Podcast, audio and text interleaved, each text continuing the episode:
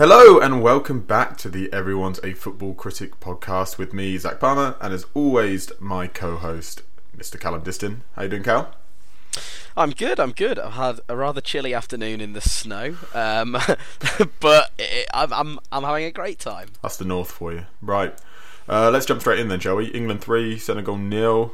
Uh, quarter final against France awaits us. Is that good enough for you, Cal? It's not bad. I'm pretty happy with that. Uh, um, yeah, no, it was really, really positive. Um, I thought there were loads and loads of positives to take away from the game. Um, it was just, it was quite enjoyable. Uh, given it started off a little shaky, um, I would say the first 20 to 30 minutes, it was Yeah, I think that's more. It, we weren't being dominated, but it was definitely more like they looked like they were going to score more than us. Um, but then the goal came at a perfect time, and kind of at that point, it- it wasn't quite the floodgates opening, but it was pr- pretty close. Yeah, it's, it's similar similar in makeup to the US game.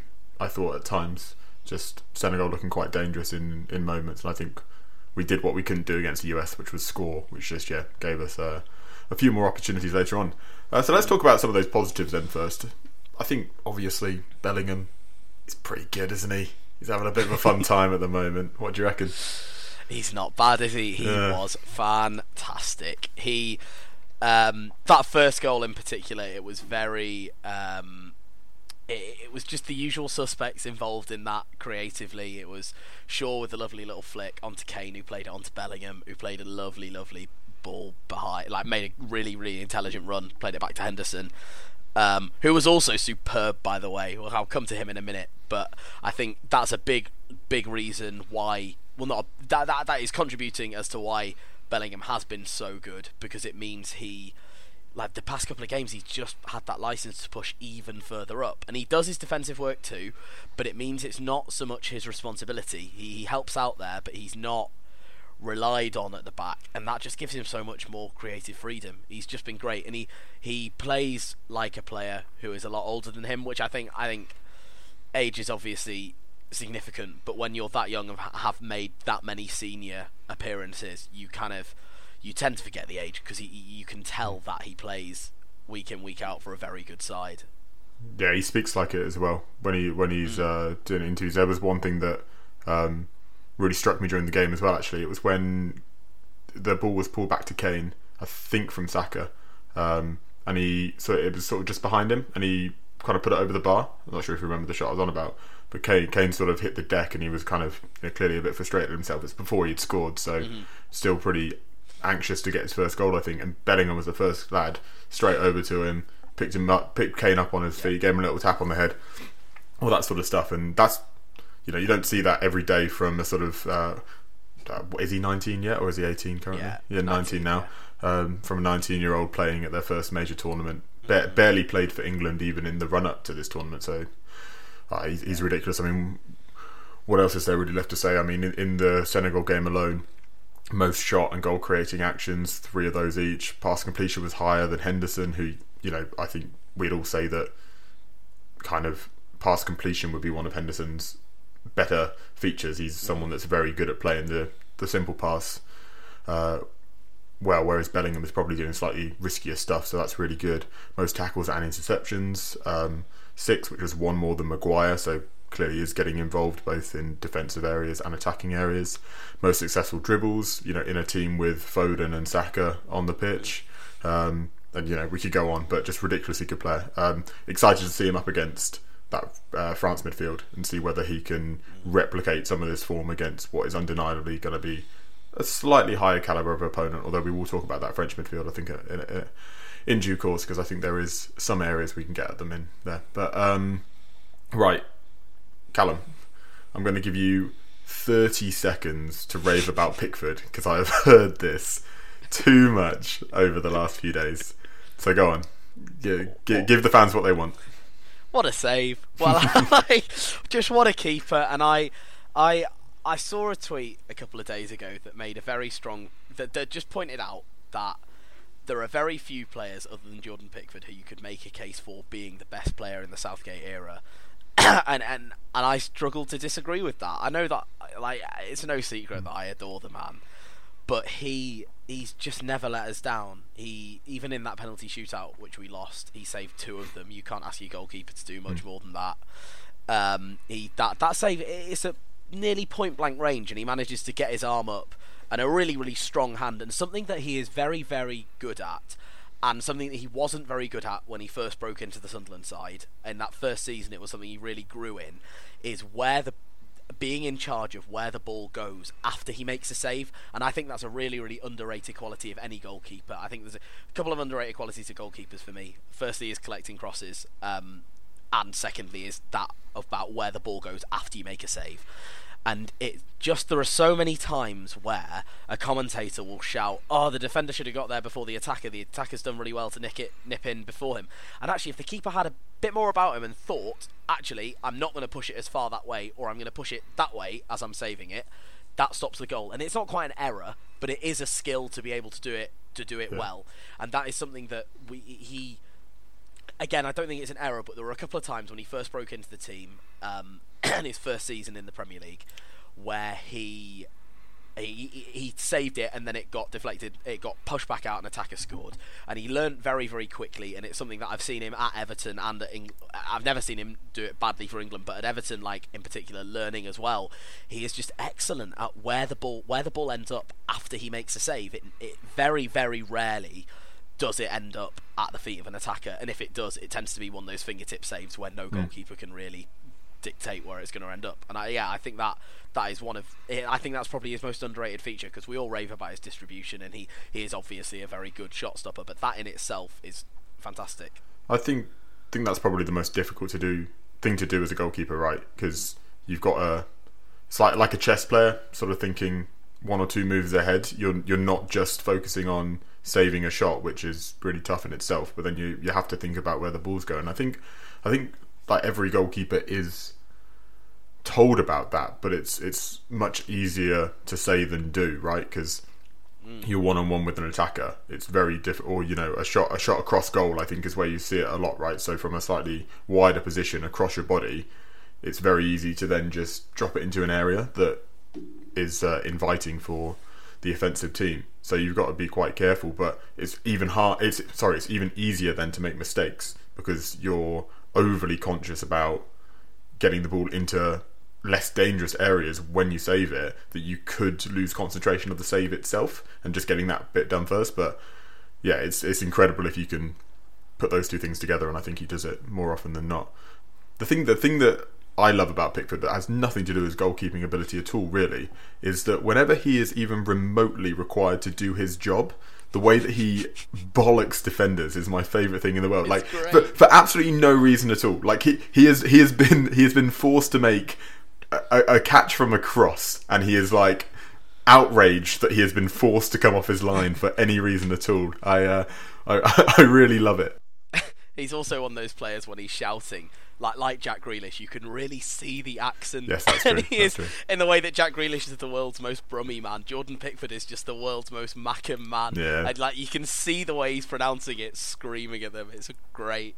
yeah. Anyway, yes. Enough about Pickford. We've spoken about him far too often in uh, in our daily life, not even on the pod. Uh, right.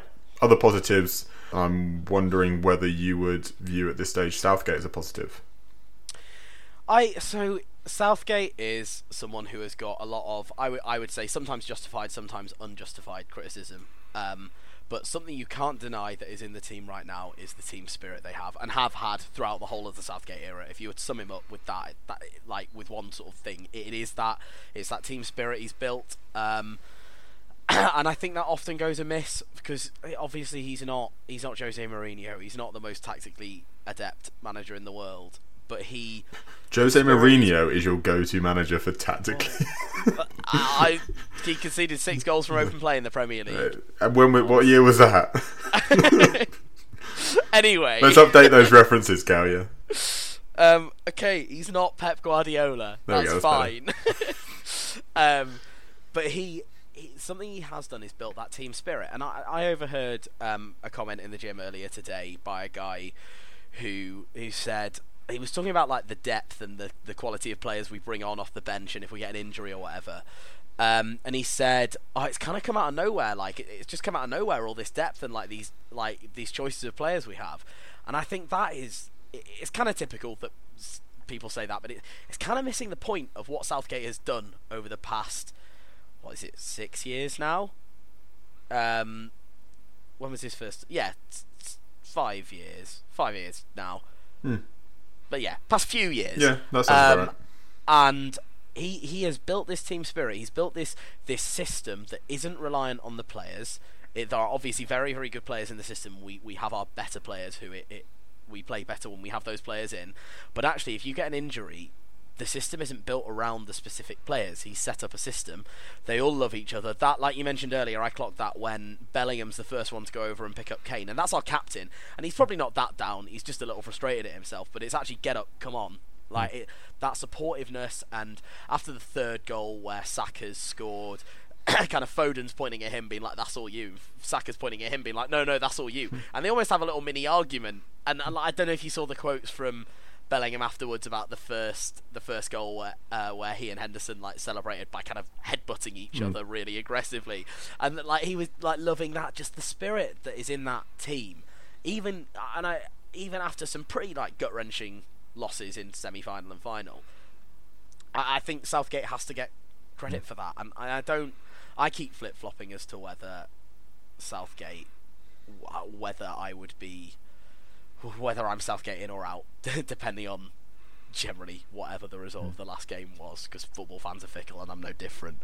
Hmm. But I, I, I, I, I, he has to get credit for that. That it's just so clear to see in that team, and I think he deserves a lot of respect for that because that's something that actually over the years, even the most tactically adept managers that we've had as England, that is something no manager, no manager in our lifetime, no manager generally in our in our parents' lifetimes have been able to do to that England squad either. Yeah, no, agreed. Uh, we spoke about it in regards to um, Martinez and Belgium last episode and his failures, and I think that what Southgate has done is focus primarily on man management, as you say, and getting these players happy, comfortable, and actually wanting to play for England, which is something that I think wasn't wasn't evidenced from the so-called golden generation that we had, you know, when when we were growing up. And he's coupled that with a system that is really effective for uh, at for international football. He would not do well at a club, but it works really well for what is necessary for international football, and that is something that is defensively solid and makes good use of the talent that you do have. Um, and he's he's nailed that. And I think that a lot of the criticism of Southgate comes from those periods in between tournaments where I think enthusiasm for England just sort of wanes because no one cares about the Nations League or any friendlies or anything like that. But we've got to judge him on tournaments, and there's no there's no way you can argue with his results getting us to to a semi final and a final. There's some question marks I think about whether this system, because it doesn't always utilise the best of what some of our players have. You're not you're not seeing the best always of like Foden or Kane um, or Grealish or Mount. At least not all the, all at the same time. There is a question as to whether the ceiling is where we've hit currently, which is second, third, or fourth place. Whether we can ever go that mile further to to win the tournament, but I think. As is always the case in international football, you need a little bit of luck and a little bit of variance coupled with setting yourself up in a way to get to that place. So I think that if we can do that again and uh, get to another final, there is a chance that we we will get over the line playing this way under Southgate. So yeah, uh, I don't think we can complain too much. Um, I think he's largely a positive. I think that that is inevitable. That discourse is inevitably going to change again if we lose to France. Because no one will be looking at the fact that it's France. People will be looking at the fact that we've regressed and we've been knocked out in the quarter final. Um, so I think it's really important that we go and um, win this game against France. And I think if we get to the final of this tournament, having probably had to beat France, uh, obviously it'll be Portugal or Morocco, but if it was Portugal and then Brazil or Argentina in the final and we won that, then there's no arguments about how difficult that run to the final was or anything like that. So I think that that would end all the debates about the success of Southgate. But yeah, largely positive at the moment, I think. Um, Yeah. but positives aside, negatives. I felt as though that was probably the worst collective performance by Stones and Maguire that we've seen in the tournament so far. Uh, never really looked that comfortable and got caught a couple of times playing poor passes into midfield that I just thought were symptomatic of forcing something that wasn't there because Senegal were doing quite a good job, like the USA did, of blocking off those passing lanes in the midfield. So I thought that that was uh, a little bit unsettling to see, and I thought that we were quite fortunate not to concede, as you say, in that sort of first 20, 25 minutes of the game. So, what do you reckon? Yeah, I thought there were a couple of sloppy passes, and that's putting it lightly. There was one in particular where it was fairly early on where Maguire steps out and passes what should be a fairly routine pass, I think, into Henderson, and the uh, Senegalese player steps in. I should know who it is. I have no idea. Steps in and intercepts it, runs, and if he'd played a better ball in, it's a really good chance. Um, mm. Pickford was forced into making that really good save. Yeah, yeah. Um, I th- think at that point that's fairly justified in having a go at your defence. Yeah, um, yeah, that's for sure.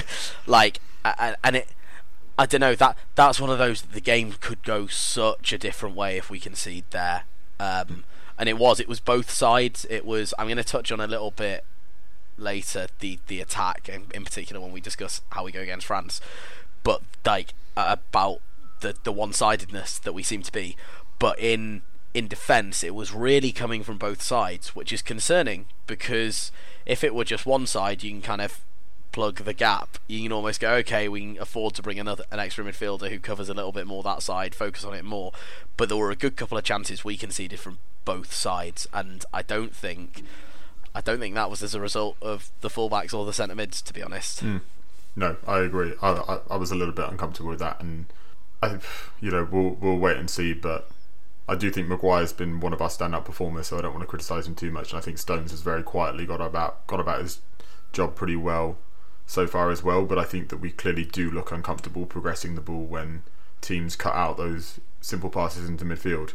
I do think there's probably an element to which Rice does need to do more as the deepest midfielder to offer mm-hmm. himself in those situations. But I do think that predominantly this was a problem with the centre backs not being able to progress the ball efficiently enough. And it maybe is also slightly a system thing that Southgate likes to build up really slowly. So if we're going to do that, it gives the opposition so much time to get their shape right to cut off those options, and it becomes really, really difficult. And without having elite, elite players playing really well, you're going to really struggle to to pull it off, or you're going to need to find different ways to get through it. So. Yeah, slight concerns there, I think, for the France game because I don't think it's going to get any easier yeah, continue on this thread. You were talking about attackers. I did actually want to ask you about the wingers. Um, I got a sense from a tweet that you sent, I think, in the wake of the game, that we maybe disagree a little bit about Foden's best position. So, mm. left or right? So, I interestingly, I I don't I don't regret that tweet at all. But for context, I said, yeah, I thought it was a mistake dropping Rashford to play um, two players who I believe are better on the right. Um, because one of them had to be on the left, and it turned out that was Foden. Um, I still, I still probably would have put Rashford on the right hand side, but actually the way we were playing, I think it was significant uh, that we had a left-footed player on the left. Um, that we we re- so I was really impressed actually tactically. We kind of we we really really overloaded the left. We played uh, like Bellingham really pushed over. Henderson was constantly pushing up. Shaw pushed up, and there were times though there were points where we were almost playing a back three because Walker had tucked in and Stones was like proper across to the byline, and it meant that we just massively overloaded that left. We let we left um, Saka quite isolated um, in a good way because he was often free because they'd had to double up and bring a few extra players over. So there are a couple of points where we, we did it once or twice, but I thought if we'd have been a bit more intelligent with how fast we switch it over, um, to that right hand side. We could have got another couple of chances. There was one which I think Saka put the, the cross in. It was too high, but which I remember significantly. But he had a lot of time and space. As it was disappointing, but mm. by the by, I'd play Rashford there because he's right footed, and, and, that was the difference um, in the Wales game where we made it. We made that pitch so wide, and I just I, I thought I think generally I, I prefer Foden on the right, but in that system where we're playing lots of fast, passing it back and forth, um, and trying to get crosses in, actually, we put a lot of balls in. I, I, I think having the left-footed player on the left was the better decision in the end.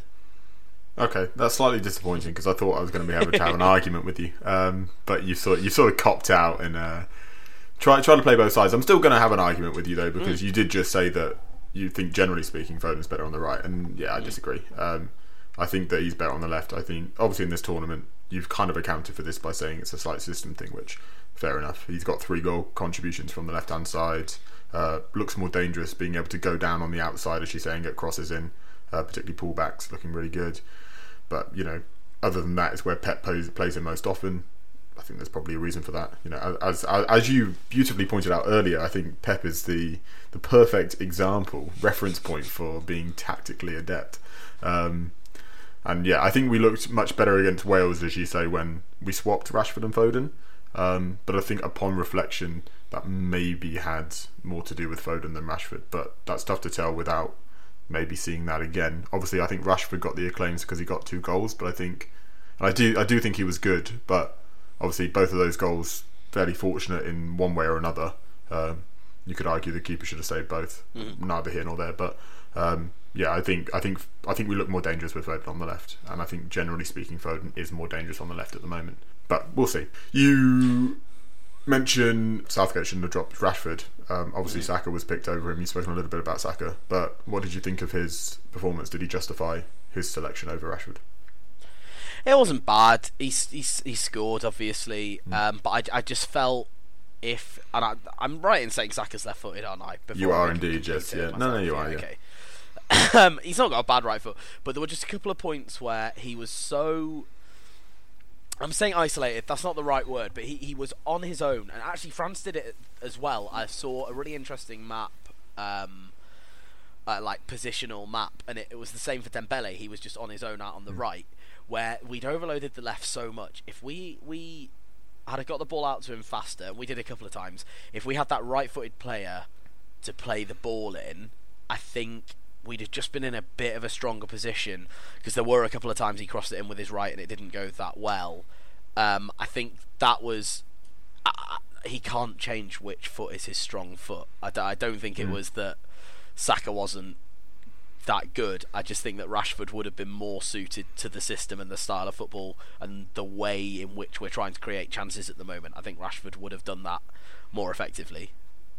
I I this is this is slightly anecdotal because I'm not sure, but I wonder whether in both of these cases, as in France and England, building up more down the left has actually just got more to do with personnel than it does about any um, system effect necessarily. In the sense that France build up more down the left because they are playing a centre back at right back at the moment. Mm-hmm. Um, so their left back Theo Hernandez is pushing up more, and obviously Mbappe is playing on that side as well. So you're going to naturally be drawn to playing the ball to your more talented players. Also, Mbappe is a better player, so put, puts himself more consistently into positions to get the ball than I think probably Dembele does.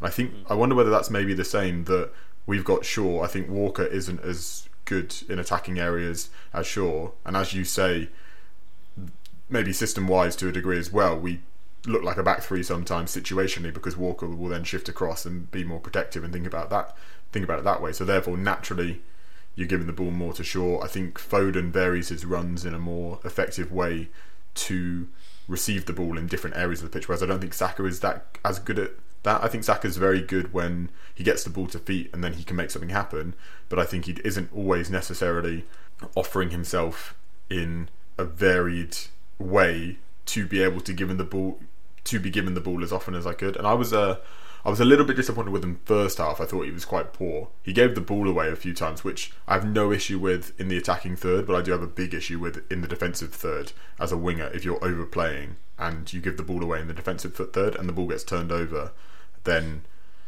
there's an opportunity. And I think that that happened twice. I think where I think one led to a shot, and then the other one I think Senegal just sort of wasted possession a little bit.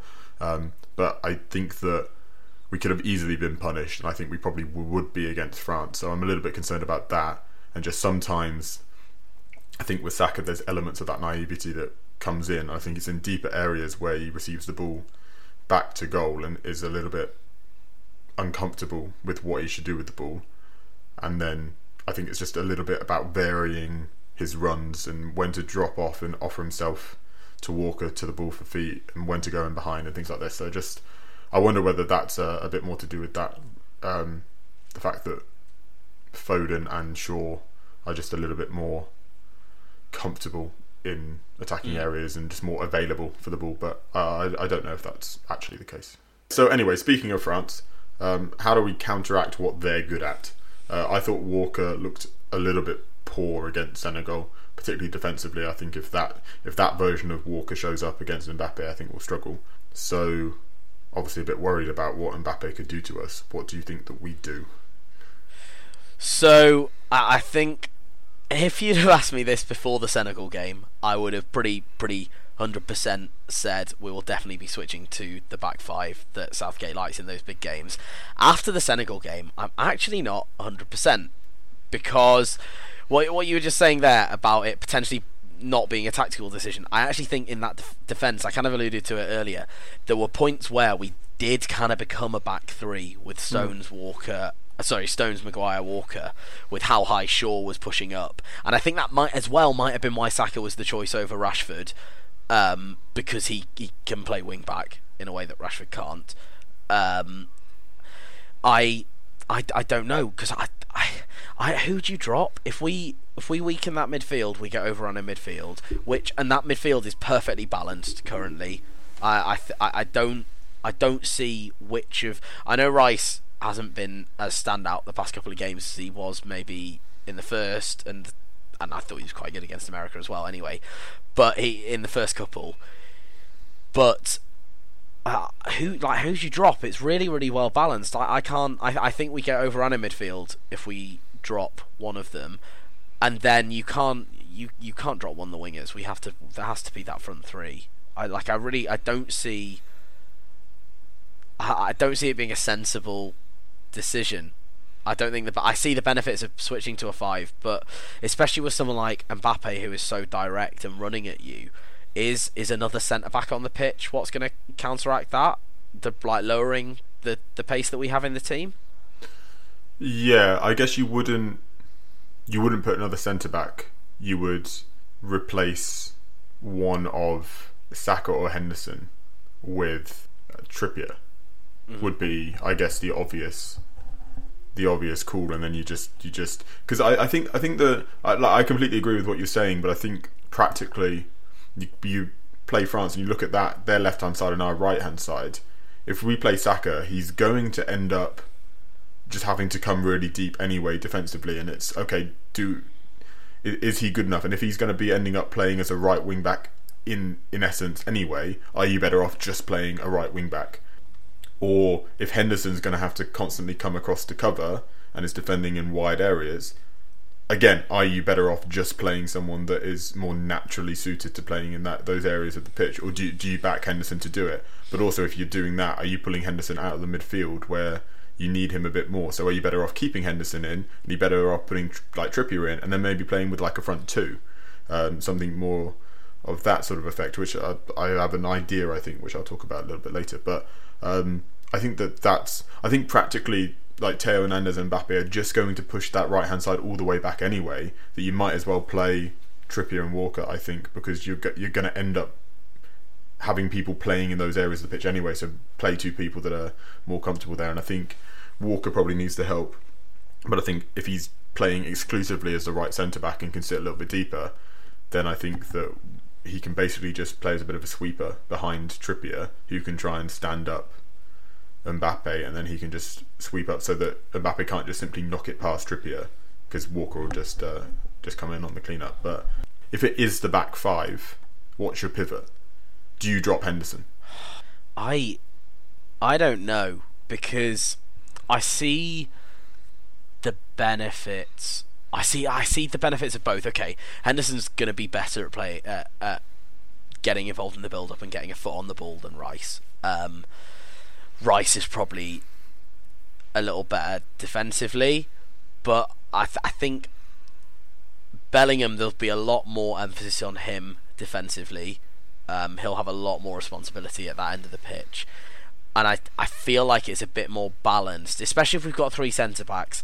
I feel like it's a bit more balanced having him and Henderson in the team rather than him and Rice, because it's not really a pivot with the two midfielders. It's not. unless you then I don't know, unless you then pull Foden a little bit more inside and make it uh, and get him a bit more inside, not quite a centre mid, but that that more like in the half space rather than out on the wing. I, I and and but then you lose the width, and the width is what's been like Shaw's there, the one creating the width at that point, and I think that's been really really positive for us. What yeah, what would you do?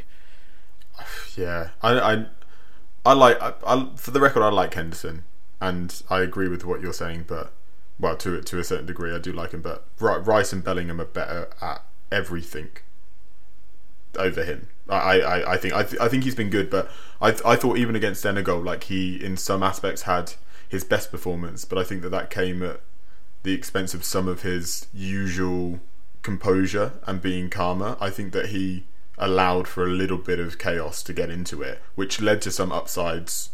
For example, him scoring and getting forward a little bit more often, which is okay because I think most of that came after we had got on top to to a certain degree. But the fact that you know we've we've criticised the centre backs, and I do think it's 50-50 here that if we're struggling to progress the ball from centre back to midfield, you do have to look at your midfielders, and I think that Henderson, as that experienced player, and the reasons that we've spoken about for having Henderson in the team, he should be dropping deeper and helping that and forcing himself to get on the ball to help facilitate that progression, and we just weren't able to do it. And I think that he didn't quite against Senegal offer the same level of stability that. Um, he had done in the past, which I think he was very good against Wales. So if we'd go to the five, then I would play Rice and Bellingham for sure. I would drop I'd, I would drop Henderson and I would drop Saka, and I would bring Mount back in, and I'd bring Trippier in, and I would play Mount in a similar way to how has been how how he used to be played. Um, so when we so playing it like nominally as that right-sided attacker in the front three, but coming inside a lot. So then the Rice can basically do a number on Griezmann, who I think has been really good this tournament, and just basically sit on him. But if you play a natural winger out on the right hand side, that means Bellingham is dealing with both Rabiot and Tchouameni, and I think that that's too much. So if you play Mount over on nominally in that right position, but able to then come in out of possession, sit on one of those pivot players, but then in possession being able to, you know, drift a little bit further out and drag one of those midfielders out with him. Give, give them a problem. Get you know, is, is he Rabiot's man or is he uh, Hernandez's man, for example? Just one of those. If he floats in that sort of area, he could cause problems. Um, and also being a very good pressing player as well, I think that that could be useful. So I'd probably do that with then Trippier behind or I would bring, if you don't do that, I'd probably bring Sterling back in and try and get him to, to stretch the defences um, as he has done. I think that it'll be important for us in attacking phases to try and get in between defensive line and pivot.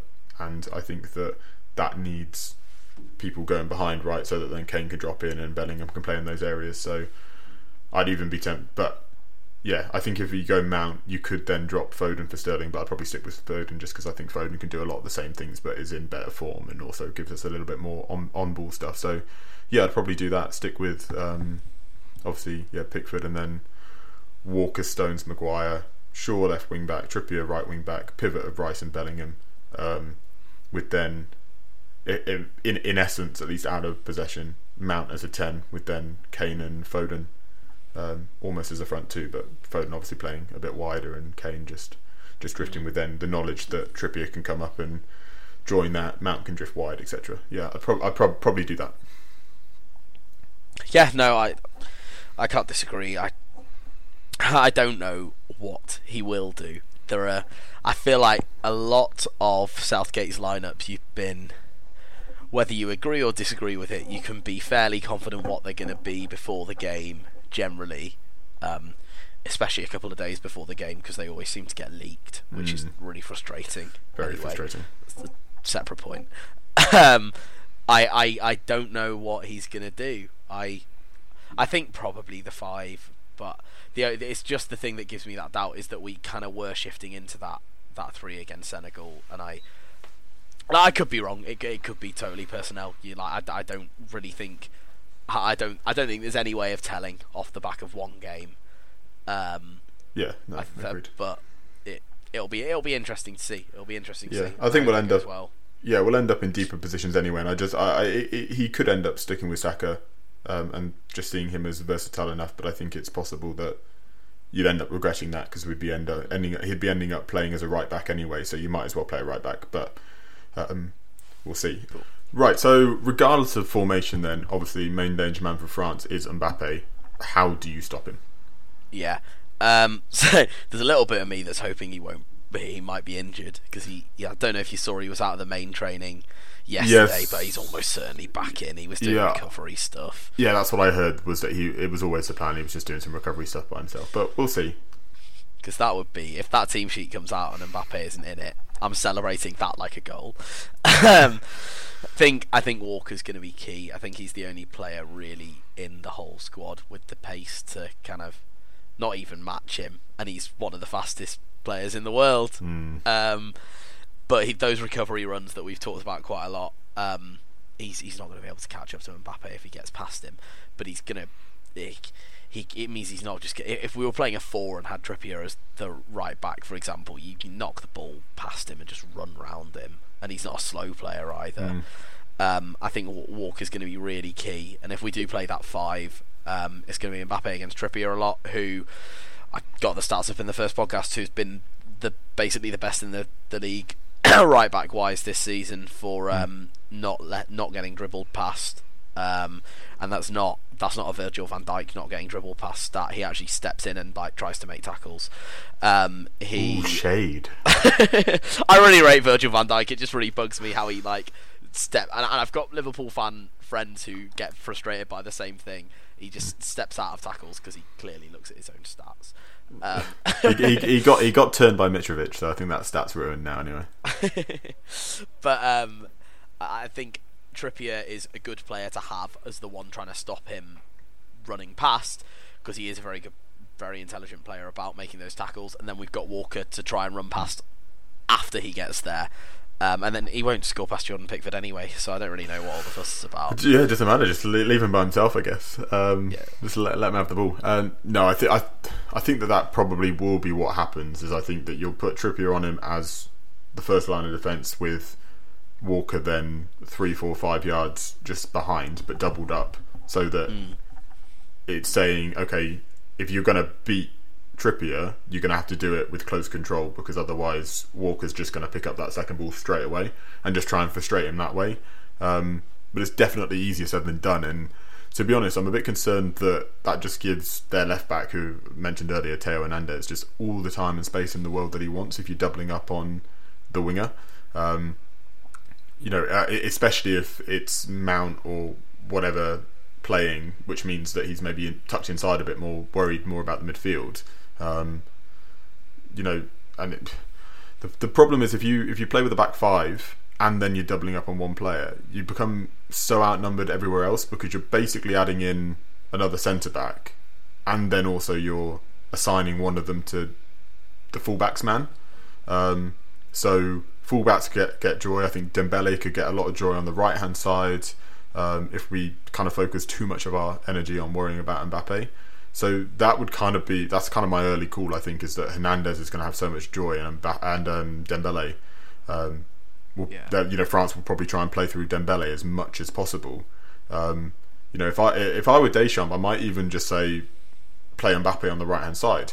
Um, there, there's there's been so much talk in the media this week about how England have this plan to try and stop Mbappe. And if I were Deschamps, I'd just try and subvert all those expectations. Either play Mbappe on the left and just go, look, Kylian, we're not going to play through you today. We're going to try and go Dembele as much as possible because you're going to be double marked out of the game. So we'll just try and go. Well, we won't play through him then, and we'll play through our other really talented winger.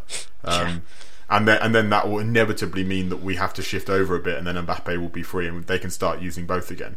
Um, so do that, or yeah, just move Mbappe over, because then suddenly if you set up with Trippier and Walker on that side to defend against Mbappe, and he starts on the right hand side and he's running at um, Shaw and Maguire, you're dealing with a much much different problem, aren't you? Um, and then what, do a you- terrifying Yeah. prospect that is. but then what what what, what do you do, right? Because you pro- you probably switch Walker over to that side, and just accept that he plays as a left centre back. But are you gonna? You can't then put Shaw at right wing back surely and put Trippier over on that side. You can't swap the whole thing. Maybe you do, mm. or maybe you make a substitute. I don't know. You you know you take off Shaw and you put, but then they can just switch but back. and, switch him back. Yeah, yeah, exactly. And so that's what I would be doing if I were Deschamps. I'd be like, if you want to worry so much about one player, I'm I'm going to pull you all over the place worrying about him. I'm going to play him exactly where you least expect it, or whatever. But maybe he'll just say, I think we're good enough. Regardless, we'll just play as we do and I think we're probably just giving Mbappe a bit too, well, not too much credit, obviously, because he's an insane player. But I think that the focus we're putting on him is just a little bit too revealing to the French camp, and also I think is quite disrespectful of the fact that they've got Dembele on the other side and Griezmann at ten, all playing around Giroud, who's having a great tournament, and it's like. Well, they've got so many tools to hurt us with that if we're going to be talking, spending all day talking about Mbappe, uh, it's gonna it's gonna be the case that Dembele and Theo Hernandez have a great evening and they just beat us that way. So we've got to be careful here, I think, about being too too dominated by something else. And yeah, I'm interested to see whether mm. Deschamps tries to trick us somewhat.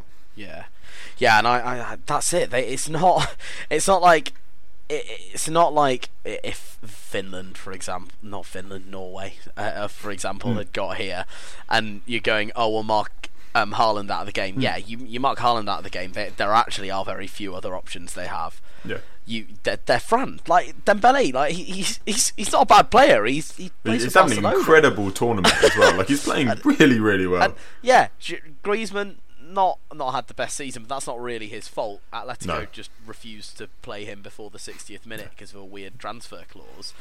Um, Giroud is I, I, I think Giroud is the most important mm. player to France. Oh, 100%. Yeah, and, I, yeah. and I, I, said that at the World Cup when they won it. Mm-hmm. Um, and I, stand by that now. Mbappe is a quality, quality, quality player.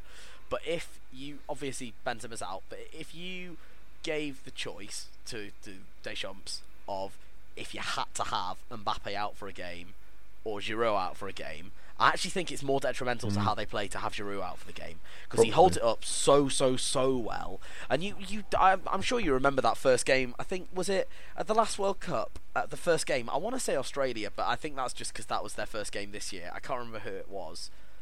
They drew nil nil and they didn't look like scoring. They had a front three of Dembele, Mbappe, and Griezmann and I think I think it was Griezmann in the middle, and they they just looked terrible. And mm. then Giroud came in, and they all play off him because you can ping balls into him. He wins headers, he takes it down really well, he holds it up, he makes really really intelligent passes. Yeah. Um, I think he has been for all for all the he, the he is one of those players who if you show a compilation of his best goals to your kids, they'll think he's the best player in the hmm. world ever.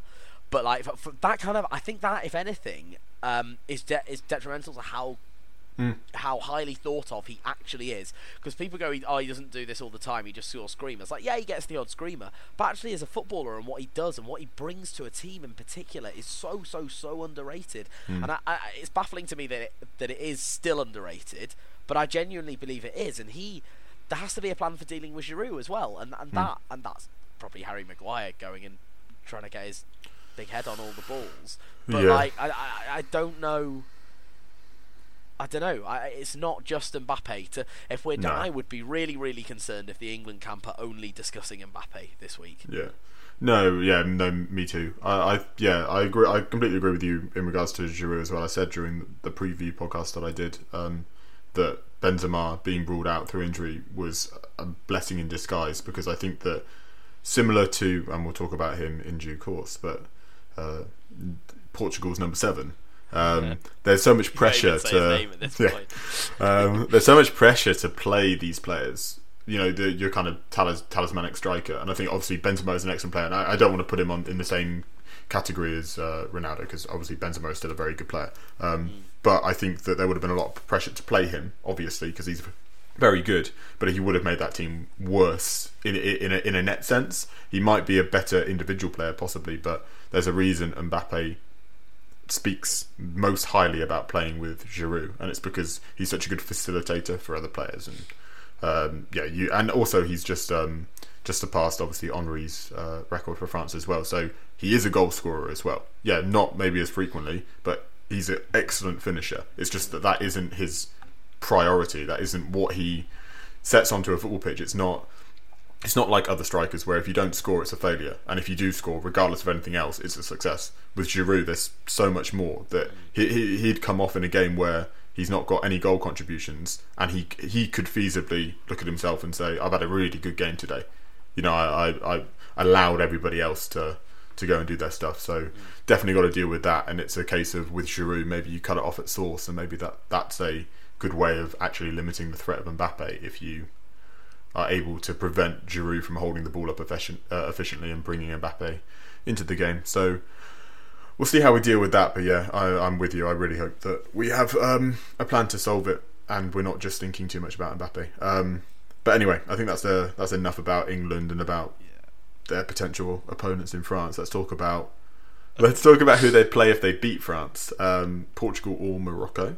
Uh, Portugal, as predicted, and is now becoming the accepted wisdom. I think, uh, despite some insufferable fanboys on Twitter, they are much better without Cristiano Ronaldo, just like Man United were and have been for the last couple of years. Um, putting aside all the tantrums and character deficiencies, we'll say. Um, he's just not very good anymore, is he? And it's painfully obvious. So, what did you think of the the new look Portugal side? Because I, I I sort of watched that game and I thought that that was the first time they'd really announced themselves in the tournament. It, it felt like a very different outfit, and a very different performance without Ronaldo. Yeah, was it was it six one in the end? Five one. There was a It was 6-1. right at the end. Six one. Yeah. Six one. Um, yeah, that that bar obviously barring Spain's seven 0 That's second highest like. Yeah. Goal difference in a result in the tournament. I think. Um, I believe so. yeah, quality with a with a. Tw- I think he's 21 years old and he's Hmm. at his first senior Portugal appearance, going and scoring a hat trick. That he he's the player who Real Madrid are going going to go and sign, aren't they? They always do it after a tournament, uh, World Cup in possibly, yeah. particular. Go and sign an expensive player. Like um, he. he it's it's outrageous to do that Yeah. at 21 years old against not a bad team either. Um, Switzerland are not Yeah. a No, no, no, not a poor No. international side. no pushover. No, Can- I, really, really impressive. And and like you say, Ronaldo, it's not that. When when Ronaldo is, it was at at his peak, obviously. A long, long time ago. ob- obviously, Ronaldo and Messi, both of them, have been the two best players in the world for actually the best part of 15 years now. Um, but maybe a little longer. Whilst Ronaldo, 38, like close close to two decades, where they have been the two best players in the world, and it, it, it's quite sad the the decline of Ronaldo because because if he'd have held his hands up and gone, do you know what, I can't I can't do it anymore, finished on a high and accepted the demise, that that would have been fine. There'd have been no issues there. But it's the it is it's the tantrums and the he sat on the sideline looking like he couldn't be more miserable that they're two or three goals up and it's insufferable. I feel like it's not fair on Gonzalo Ramos, who's just, as you say, I mean, so much pressure on that guy to, to come in and perform, which is stupid given how bad the player he's replacing has been all tournament. But you know, a lot of pressure on him there, and he's just come in and scored a hat trick. It's like maybe maybe don't make this all about you for once. Uh, yeah you know, this is about somebody else, and you've got to accept that you're at the twilight of your career, and maybe there's a, a star burgeoning in front of you, and you could actually be supportive and useful. You could give a lot of wisdom to a player like that. Yeah, absolutely, and I, I think so. When when he was as good as he was, it's fair enough. Even if Portugal have other good players in their team, to go, do you know what? Our tactic right now is give it to Ronaldo and see what happens. That that is totally fair. For the past few years, that has been a, uh, they've still done that, and that's been a detriment to the rest of the, the, the way they play. Um, we were, I'm pretty sure we were saying this in the Euros, like, and then that was a couple of years ago. Absolutely, yeah, yeah. yeah. Uh, it's just, uh, it's not. It's not been the right decision for quite a while, and it's nice that they finally done it because you can you can imagine how what he was like in the dressing room when he was told you're not starting. You can imagine what he'll be Yeah. like if because there's a very real chance they could get to the final. Um, you can imagine what he'll be like when he doesn't start the final Hmm. because he's not starting the next game now, is he? There's not a chance. We'll see. Uh, the thing is, I kind of think that there is a chance just because of his character. I mean, he was dropped from Man United and then I don't know. Maybe it's a bit of a bit a bit of a demonstration actually by Ten Hag. He then started in five games in a row and gave him the captain's armband, and Ronaldo offered nothing. And then he was like, "See, you're rubbish, and this is why I'm not playing you." And then he went and moaned to Piers Morgan about it. But um, which is the most ridiculous thing I've ever yeah the most ridiculous thing I've ever seen. Um, but yeah, I mean, yeah, just in, I mean it'd be absurd if he starts against um, Morocco, but I, that would be the funniest thing is if he starts against Morocco and then they lose. Um, you know, after off the back of that result, I mean that would be that would be the funniest thing. But yeah, I mean he's he's just he, has got to go. Uh, he he just he lowers the tone everywhere he is now, and he's ruining the dressing room, and it's just not fun for everybody. As you say, we've been talking about this for Portugal since the Euros, but this is this has been the case ever since he went to Juventus. Really, he made Juventus worse when he went there. There was a reason um, he wasn't you know, he left Madrid as well. And I mean, as soon as he left Madrid, that's when Benzema started to explode. So that there, there, there is a pattern of this. Like he, and as you say, if he just accepted his decline and accepted that he could be a useful penalty box striker coming off the bench in certain games for certain teams, he still has a utility. He'd be fine. But it's the problem that he still tries to occupy the same spaces that he always has. So he, he drops off into deeper areas into wide half spaces. He occupies places in the pitch where other people thrive. So for Man United and for Portugal, he has ruined Bruno Fernandes by taking the ball off his toe essentially and trying to play in areas that Bruno Fernandes occupies and is better than him in. You know, um, say, same is true of like João Felix, who now is, I think had a, had a pretty good game the other night as well. Um, if he just stayed central and could hold the ball up and then get on the end of crosses and sort of poach. He's still a decent finisher, but it's just that he demands the ball too much and there's too much expectation on players to give him the ball because he thinks he he still genuinely thinks he's the best player in the world mm. and he's so far from it and it's actually sad to see some well it's not sad because I don't really care but um, like it is like just awful to watch somebody that thinks they're so much better than everybody else whilst actually just stinking the place out like in it on the pitch and in the dressing room, and it's it's got to end because no nobody can be happy about this. Um, like uh, other than well around him, coach, players, they must get so frustrated by it, and um, you know he just he, he just yeah. Portugal played with so much pace and freedom and um, really nice interchanges and got in behind really quickly and play some really nice patterns. Ronaldo slows everything down, and they should absolutely start yeah. Gonzalo Ramos if they want to win the game against Morocco. yeah, and I, I mean this bit isn't his fault, but how disheartening must it be for that like 21 year old striker making his debut, seeing I don't know if you saw the picture, but maybe 50 photographers trying to take pictures of Ronaldo sat uh, on the oh, bench. Yeah. And like, I know that that's because it's who he is, yeah. but I think that's a bit shite as well. And, yeah. and, and another another thing is that's kind of quite sad is if you were to go five years ago and go which sportsman, not footballer, which sportsman has the best mentality in the world. There's there are very few arguments you could give against Ronaldo, and look at him now. That like it is mm. just sad. He's he's dragged teams to trophies in a way that very few players can do. Where I think judging trophies is not always a great metric for judging a player individually by. But actually, some of those trophies he has earned Real hmm. Madrid. Mm. Um, he has that winning mentality, uh, or had that winning mentality, and I think that that's probably a reason why um, he's he's struggling to let go because, like you say, he does genuinely believe he is still the best player in the world and still still on Messi's level. Yes, I yeah, I, I think yeah, some of that mentality stuff is probably fair. Definitely has always worked hard and kept himself in good condition. I think there has always been an arrogance and a entitlement on and off the pitch, which has definitely stained his reputation in some circles, which can't be ignored. But yeah, he's um, yeah. ultimately, I think, has been over the last couple of years. It's been if it wasn't already, it's been very evident that he just isn't a particularly nice person and is quite a um, yeah doesn't have a particularly good character. And you can't. I don't think you can kind of praise mentality after he's behaved the way he has in dressing rooms. So yeah, maybe previously, but yeah, certainly not now. So I'd agree with that. Uh, but anyway, yeah, uh, enough about number seven.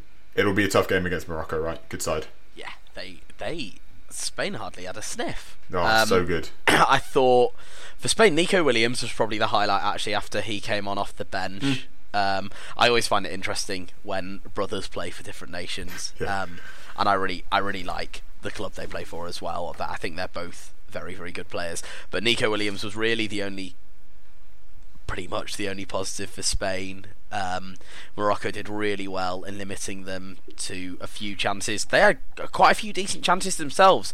There was in late in the second half of extra time, there was a point where he was leggy, and I can't remember who it was, was leggy and knackered, and just took a couple of touches too many, and the defender came yeah. over, and the keeper managed to smother it. But that they they could have they could have taken it, and and they weren't just sitting back; they were pressing, they were trying to catch them on the counter, um, and once again, as we see repeatedly throughout all of football, bringing on a player just to take a penalty hmm. didn't work. Didn't work for either side actually. The one penalty missed by Morocco was the player who came on late in the match, and I was I, I was looking at the stats of the penalties that have been scored by players that have been brought on in.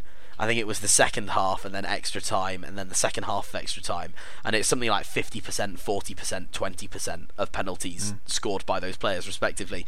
Because it's it's about that little like the feel of the ball, and it, it sounds quite stereotypical, but it is. If you've not got had a kick all game, you need a couple of kicks to warm up. That's mm. that's it's not.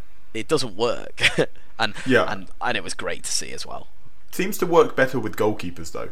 Yeah, um, which is interesting because I, I, I, but I guess because goalkeepers are fairly inactive during the most games anyway, they're they're more used to kind of switching things on in moments. Whereas with players, I think you know, we, we've both played football to not particularly high levels, but um, both play football. But you know, you do take a, a moment, don't you, to kind of mm. get a feel for the ball and just get that confidence up as well. I think penalties is obviously highly psychological. So you know, because realistically, professional football player, it's pretty easy to score from 12 yards, but it's the, the psychological aspect that makes it difficult. So um, if you're confident and you've been playing well, you had a good game, you're probably more likely to to score right. I do think it's worth as well, just penalties aside, covering Busquets' post-match comments. Uh, he basically said, "I'm not sure if you saw it, but he basically said Morocco." He said Morocco offered nothing, and essentially alluded to the fact that he's a bit sick of playing against teams that just sit deep and don't offer anything. And I think I think this is just I, I just think this says something about the sport more widely that there has become this shift in viewing high possession football and sort of so-called Pep Guardiola's tiki-taka or trying to play like that, if not as effective, um, as being the the peak and the pinnacle and the ultimate aim of football. That's how you want to play. And we can't forget that there are a lot of ways you can play football. There's a lot of ways to win football games, and that that is incredibly like dismissive to other styles. Spain, Spain are actually the team that offered nothing. They mm. dominated the ball. Yes, they made 800 passes or whatever, but they had one shot on target. Mm. So you've offered nothing. Morocco have defended really diligently. Their two centre backs, by the way, mm. had incredible games. Saiss could hardly walk by the end. yeah, end. I, am worried about him for the next yeah. game because that looked like a hamstring, and I don't. But he played on, so presumably just a strain. But he's played on with a strain, so let's see uh, the effect of that. Hopefully, um, Aguerd, Aguard, uh, the West Ham centre back that is pronounced something like that. Um, he was very good as well, but he came off injured as well. So hopefully that's not serious because I think if they lost both of those two centre backs, that would be re- really, really detrimental for their chances against Portugal. But um, they were they were insane. Um, they defended really well, pressed when it was appropriate to, but accepted that Spain had the more technical ability, so were going to dominate the football, but just limited their opportunities in the penalty boxes, did not let them get into the penalty box at all. And then, as you said, was pretty effective on the counter. And they were unlucky, actually, that they had taken off um, En-Nesyri for whoever the substitute striker was that missed like three chances on the counter because he just couldn't sort his feet out and got into good areas, but just clearly, I think if they had had En-Nesyri on, maybe he would have taken one of those, and yeah, they could have easily have won the game in in regular time. So yeah, I was really impressed with them, and I just think I just thought that that was an interesting point because I think it's yeah. worth making the point that you can offer nothing whilst having the majority of the ball, and you can offer a lot whilst counter attacking. It's a yeah. legitimate way to play football, and yes. I think it's quite disrespectful from Sergio Busquets to imply that the way that Morocco played was somehow disrespectful to, to Spain and to the game because it just isn't. Yeah. Totally agree. Totally agree. I don't know if you saw as well when he stepped up to take his penalty. Busquets had a proper like big grin on his face, as if Oh, did he was he? like, "Ah," like laughing about it. And then I can't remember if it was saved or if he was the one who was the saved, yeah. But It was an Oh, awful penalty, what by a the way. dick. Yeah, It's, it's that arrogance, which again, you, a bit of arrogance in when you're a really good team is is probably of benefit because it makes you a bit cocky with how you play, and if you're a, particularly if you're oh, an attacking tricky winger, like hmm. that's not a bad thing. But yeah, it is. It's just disrespectful when you come out and say things like that. And actually, there are so many different ways to play. And I, I actually, I'm going to bring it back to right right at the start of the podcast. I, re- I made a little comment about Jose Mourinho's Chelsea. Hmm. They went through a Premier League season conceding six goals from open play, 15 all season. A 1 0 win is just as valid. A a win on penalties is just as valid as beating someone 7 0. It doesn't Yeah. matter. My, my only concern for Morocco is they did give it their all. And how often do we see a, a team like that lit going to the end of extra time, penalties, just absolutely knackered and just not be able to cope the next game? That's my only little worry for them. Uh, yeah, no, I agree. I think that they'll probably be able to maybe occupy, or sorry, possess the ball a little bit more against Portugal, though, because I think Portugal aren't as much of a possession-heavy side. They're a team that have, you know, like to sit off at times as well. So I think that they might not need to be quite as backs against the wall against Portugal, but that depends. Portugal are a very, very different team, depending on the personnel they pick. So we'll Yeah. uh, we'll have to wait and see about that. But yeah, hopefully, hopefully they can rally and players are fit and they can they can go again because I've been I've been really I think we've both actually been very impressed with Morocco. I think they've been very smart, tactically adept and changeable, and have pick pick their, pick their moments to press both in games and for certain games. Acknowledge when they need to sit deep. Caused every team they've played, they've caused them problems uh, in in unique ways to those that that opposition as well. So I think that that's um, really impressive. Um, but yeah, two other games then um, after Portugal, Morocco, Croatia, Brazil, Netherlands, Argentina. Brazil convinced you that they're the favourites yet? Uh, I, in in great form. I didn't actually see the Brazil game. I Okay. can't remember where I was, but I was out, and I haven't seen highlights, so I have absolutely no thoughts whatsoever on the Okay, Brazil no, game. Take it away. That's interesting. Um, yeah, no, um, yeah, Brazil, interesting. I mean, they, yeah, they were. That was their best performance um, for sure. Just a bit strange because uh, the- Neymar Neymar's been really poor. Um, he he scored a penalty, but otherwise he's playing in as a number ten with then um, Casemiro and the player that I always thought was Paqueta, but every commentator has been pronouncing it Paquetá, and so Ooh. yeah. So I don't know if I've been getting it wrong, but I thought maybe it was just a commentator mistake. But then I think a couple have been doing it, so maybe maybe I'm wrong. So I I don't know now. Um, so I'll just avoid saying it again. But he's quite an attacking player as well. Plays as a ten usually for West Ham. So I I just interested to see whether they maybe uh, change that slightly against Brazil and go for more defensively minded uh, players in midfield. So maybe bring in uh, Br- Br- Bruno Guimaraes is going to be my attempt at pronouncing that. Uh, don't know if that's true. Guimaraes? I, I, I You don't know. Okay, you were you were pulling a face at me like I Oh, butchered it. oh no, I was, a- I was pulling a face of the club he pulls. Okay, cool. like- Yeah, you you, you don't have a Scooby either. Nice. Uh, No. no, but he's very good. Obviously, you could bring in Fred as well. I think you know obvious choices to maybe be a bit more defensively solid if you wanted to try and dominate that Croatian midfield, who are clearly the standout for Croatia.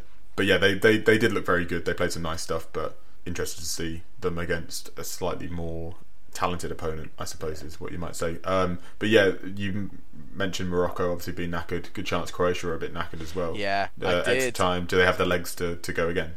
yeah, no, I did really, really enjoy. Um, I don't know if you saw Tomiyasu's comments before the Croatia game, where he, he came out and basically said, "Oh, what I'm gonna do, I don't care about anything else. What I'm gonna do is make sure like I keep Perisic quiet because he plays for Spurs and I play for Arsenal and we hate them and blah blah blah." And then Perisic went and scored the equaliser and Yeah. won on penalties. As just as a neutral football fan, that isn't an objectively funny thing to have happened.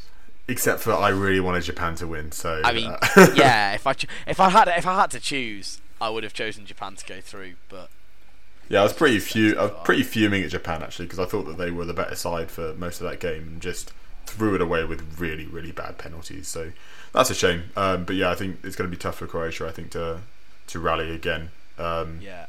And so I don't know how much of a uh, opposition they'll provide to Brazil. I think that it, that's they're there for Brazil to to take. Um, I think uh, Netherlands, Argentina, then being the other one. Um, what's your thoughts on Argentina? For for me, they're getting better and better. I think they're looking a much, much stronger side. Messi was really good. Yeah, that doesn't surprise me because he's Lionel Messi. Yeah, uh, but legitimately is a player, a, an aging talent whose team is built around him. That as long as they can get it working, works really, really well. And I think it will be interesting to see whether uh, it does work against the Netherlands, who I thought Yeah. were really good. Their approach against the USA, they kind of forced the USA to have the ball, um, which was quite smart, albeit like an absolute horrible watch. Um, you know, the Netherlands obviously the favourites, but they made the US, who were the underdogs, play like they were the favourites, aka like just made them dominate the ball. So the USA were just like passing the ball back and forth between their centre backs, constantly unable to progress at all. And the Netherlands just sort of sat there, just like, yeah, it's not it's not easy when you can't just counter press us and uh, transition quickly. Like you're you're not, and then they just basically did that to the US. So I think that Van Gaal's sort of tactical flexibility there could really help, and I think I, I just see him changing something slightly off the ball and just going, yeah, we'll just sort of surround Messi, and Yeah. then because because Argentina are so they do have other talented players, but because their system is so built around Messi as that linchpin in the middle, might be quite difficult if he does get marked out of the game to make something work um, elsewhere. Although Argentina have been pretty strong defensively, minor that minus that blip against Saudi Arabia, obviously, but those were two incredible finishes. Yeah. I was going to say, I do, I do think Messi actually, two things. He is both of a quality that it's fair enough to build your team around him because he, he still is the best player in Yeah. the world. Um, and has been for forever. um, But he. And he is very, very difficult to mark out of the game. It's can I, It's not because he because he can be so varied in how he plays. It's not like it's not like we were discussing about Mbappe, where you double up on him and you kind of you you lose a lot of space for him to run into. Messi will just change how he plays. If, if you're Yeah. if you're you're trying to mark him and he can't dribble at you, fine, he'll maybe drop deep and pass the ball. 50 yards perfectly placed over Yeah. the top to whoever it is running in behind like he he is a much much much hot. he is I if you could just double up on Messi and mark him out of the game they would teams Yeah, would you do, do that, that, yeah. against him against whoever he plays true. against it doesn't and, and obviously the Argentina side is much weaker than the PSG side attacking player wise mm. but i it's similar you can't you can't mark Messi out of a game he's just that mm. That he's that little niggly player who gets just can get in front of you like he, he is one of the he's one one of if not the best players Yeah, ever he's one of the most sure. intelligent players ever as well and cru- like that's that's the big part he often Yeah. gets like I don't know then he, he kind of gets talked about because when it was he him versus Ronaldo, it got talked about like oh Ronaldo's put a lot of work in and Messi it just comes naturally. Obviously it comes naturally, but that's really disrespectful. The amount of work and the amount of time he's put in playing and learning the game is hugely underrated about him. I think. Yeah. Um, he he just he's really really intelligent and knows how to play, where to be. Um, I think he'll make a great manager one day.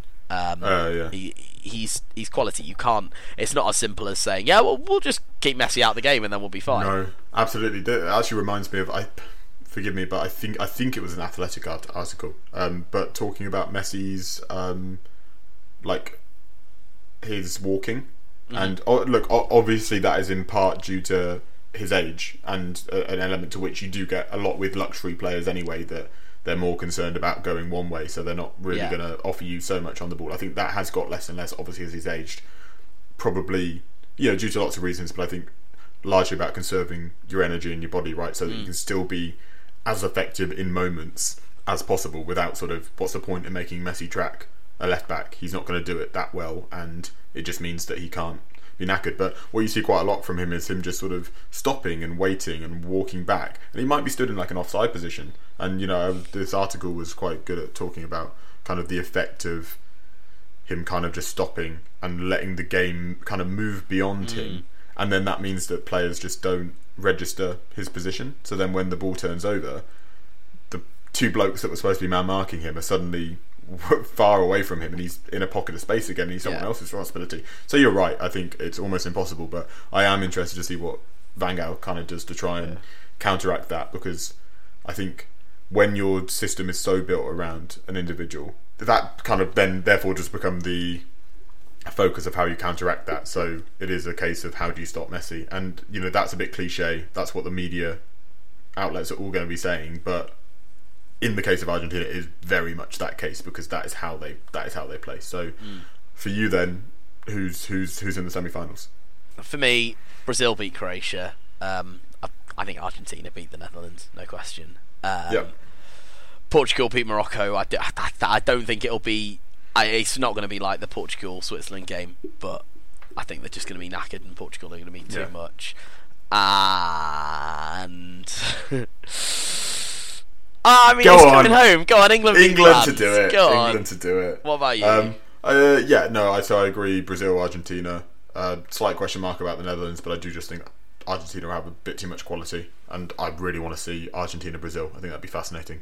Then I, I agree that I just I think at least one of those centre backs for Morocco is going to be injured, and I just don't think that they have the depth to cope with that, particularly off the back of a, a really knackering performance. So I think that that will be that, and then um, England are going to beat France Com- comfortably. Kalvin Phillips winner. Um, right, let's let's wrap this up. Yeah. Go on, hit him with the socials, then Cal. So yeah, we are at EAFC underscore podcast on Twitter and Instagram. We're just everyone's a football critic on Facebook. You can find us on your favourite podcasting medium. Um, if whichever you're on now, we're on the other ones if you prefer them. Yeah, and thank you for listening to this episode. Hopefully, we'll see you next week. All that's left to say is goodbye from me, and Bye.